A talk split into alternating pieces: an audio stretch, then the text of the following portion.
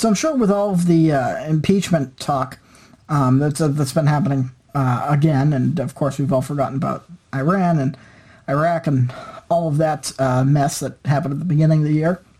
Um, what kind of went unnoticed, I think, uh, by a lot of us was the fact that we have a new trade deal with China, or at least phase one of a new trade deal with China. And this is not something that I think we can take as something to just be, you know, swept under the rug because impeachment is more important.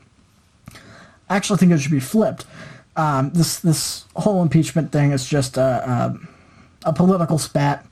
It's you know if if you're really on the left, you're going to say that of course Trump is guilty. They need to get rid of him, and if you're on the right, of course you're going to say that uh, he did nothing wrong, and you know he shouldn't be impeached. And uh, you know I don't think there's a whole lot of impeachable evidence there.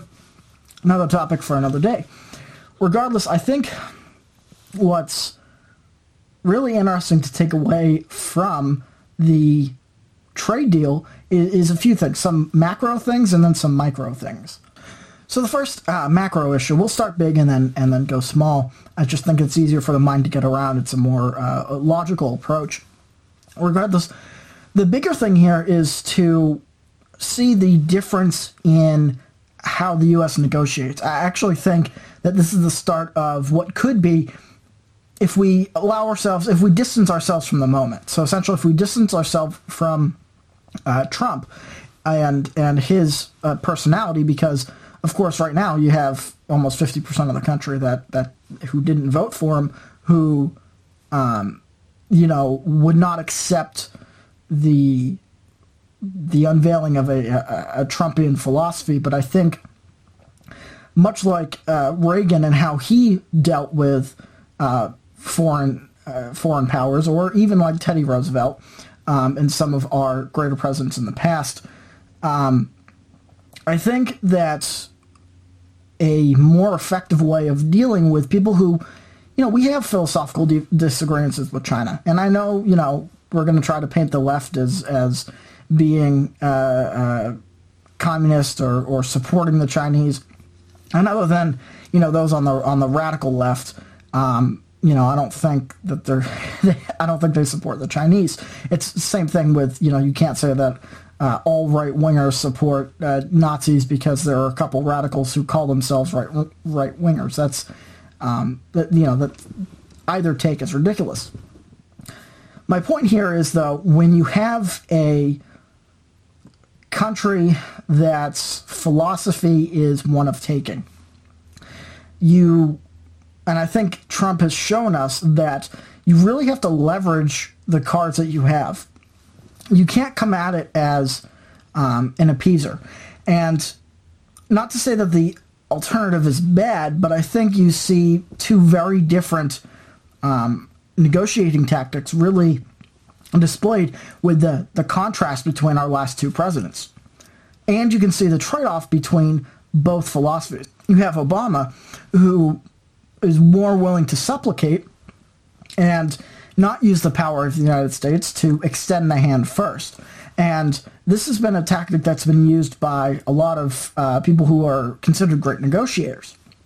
So you have uh, uh, Neville Chamberlain was famous with this, and what this does is it brings your allies closer to you. So, uh, for instance, you can see the difference with Obama over in Europe. Uh, the Spanish people liked him a lot. Uh, notoriously, there was a, a poll done there where his approval rating was, I think, a 78% or something like that.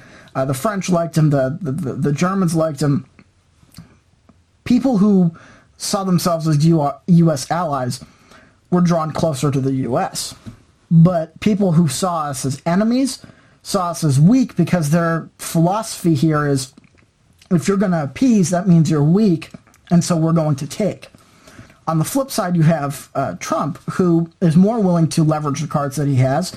So he'll take a position of strength and maximize that to force the other side into a less favorable deal. That instead of looking for a win win, he's looking more so for a win for his side and just wants to make sure that you win enough so that you stay at the table, uh, so to speak.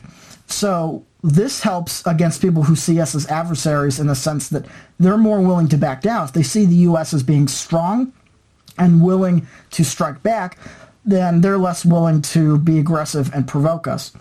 But on the flip side, people who see us as allies will kind of uh, uh, shrink away a little bit, minus the United Kingdom, because I think um, I think Boris Johnson has a great respect for Trump. He actually kind of looks like Trump.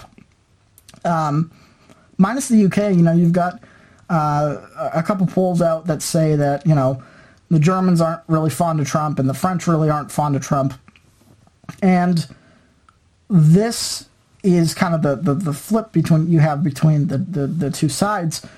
Historically speaking, uh, whether or not you view one side favorably really, I think, comes down to um, you know, personally, are you more hawkish or are you more of a dove? Being hawkish means that you don't want to send people to war, but you're not willing to back down should it come to that. You're more willing to rattle the saber, and a lot of these policies got us into World War One, famously.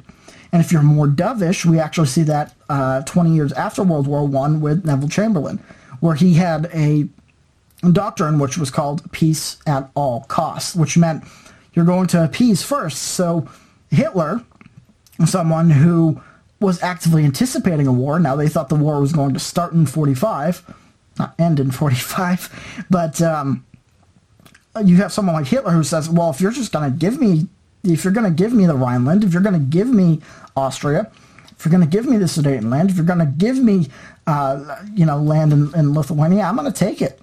If you're going to, you know, if you're going to let me rearm, if you're going to let me just disregard the Versailles Treaty, I'm going to take it because Hitler thought Hitler was a wacko anyways, but but his thinking was, oh well, you're weak, I'm strong, so it's my duty to take advantage of you. And I'm not comparing any current regime to uh, the horrors of Nazi Germany or anything like that, but I think it's the most readily, available um, historical regime that you could point to to say, at least in some of his philosophy, you know, they see strength as the only measure of of uh, whether or not they're willing to work with you uh, favorably. So we see Trump in this deal being able to take advantage of that through tariffs and, in some cases, through sanctions, depending on who he's working with. Secondly, and I think what is also pretty uh, important to come out of this is the fact that the U.S. dollar really does kind of run the world here. Um, it's it's funny. There was a recent uh, Air France um, recently did a, a pretty large um, a deal over there in, in, in Europe, um, worth about 60 million U.S. dollars. And the company they were doing business with was this was actually a couple months ago, so I'm not familiar with with all the specifics. Regardless, that 60 million was negotiated in U.S. dollars. This is between two European countries. You have, again, this trade deal where China is buying uh, a lot of our agricultural products. Now, that makes a little bit more sense why it's in, done in U.S. dollars, but but China would rather receive, in some of the reciprocal stuff, they, they are receiving uh, U.S. dollars. So the U.S. dollar is really measured as and sought after as as the most stable currency. Of course, you know Zimbabwe uses the U.S. dollar as their own currency, so it has been substituted in some areas. This gives uh, the Federal Reserve a lot more power than we would normally think, although, of course, running the world's number one economy gives it plenty of power uh, by itself. And there'll be more on the Federal Reserve that we'll talk about uh, later as, as the topics come up. But this is a reminder at just how important it is for the U.S. economy to do well, because the rest of the world is relying on it. And I think this is actually good uh, more on a personal level for the rest of Americans. So number three, um, I think you'll see a lot of people talking about the the coming rise in uh, the Dow Jones. I think the market's going to do very well here coming out in the next couple months, and it would only make sense. You've got a lot of uh, commerce being done and some uh, some of the sectors highlighted in the, the in the China deal, but there is one catch to that, and that's this impeachment deal uncertainty always slows down the market. Um, and though I think the president will not be impeached by the Senate, at, minus maybe what Mitt Romney um, can disrupt, and his little uh, uh, gang there that's formed, and actually gone on to support witnesses. Um, and there are a million other videos on that. This video is not necessarily on impeachment, but this context creates some uncertainty in the market, and that slowed down what I think a lot of us would normally see as growth. Regardless, I think you're, you're going to see the continued trend of the, the market going up, and that which should generally equate to more dollars in savings accounts. Of course, not in bank savings accounts because if you got one that gives you a tenth of a percent, you're doing well. Another topic for another day.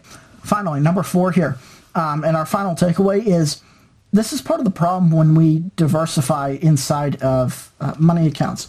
So you have uh, you have mutual funds and you have uh, inside uh, some investment funds where and it makes sense to to diversify because you do protect yourself uh, in the event of a crash. So it is taking a little bit of a safer position, but the flip side is when you do have the jump in the market like this that we're going to see, and once we get through this impeachment stuff, you're probably going to see the market jump uh, again. The problem is you're not going to get all of the growth of that. So you're not going to directly see that in your account because you may only have a certain percentage of money in the industries that have been highlighted by this deal, and those are going to be most affected by this deal.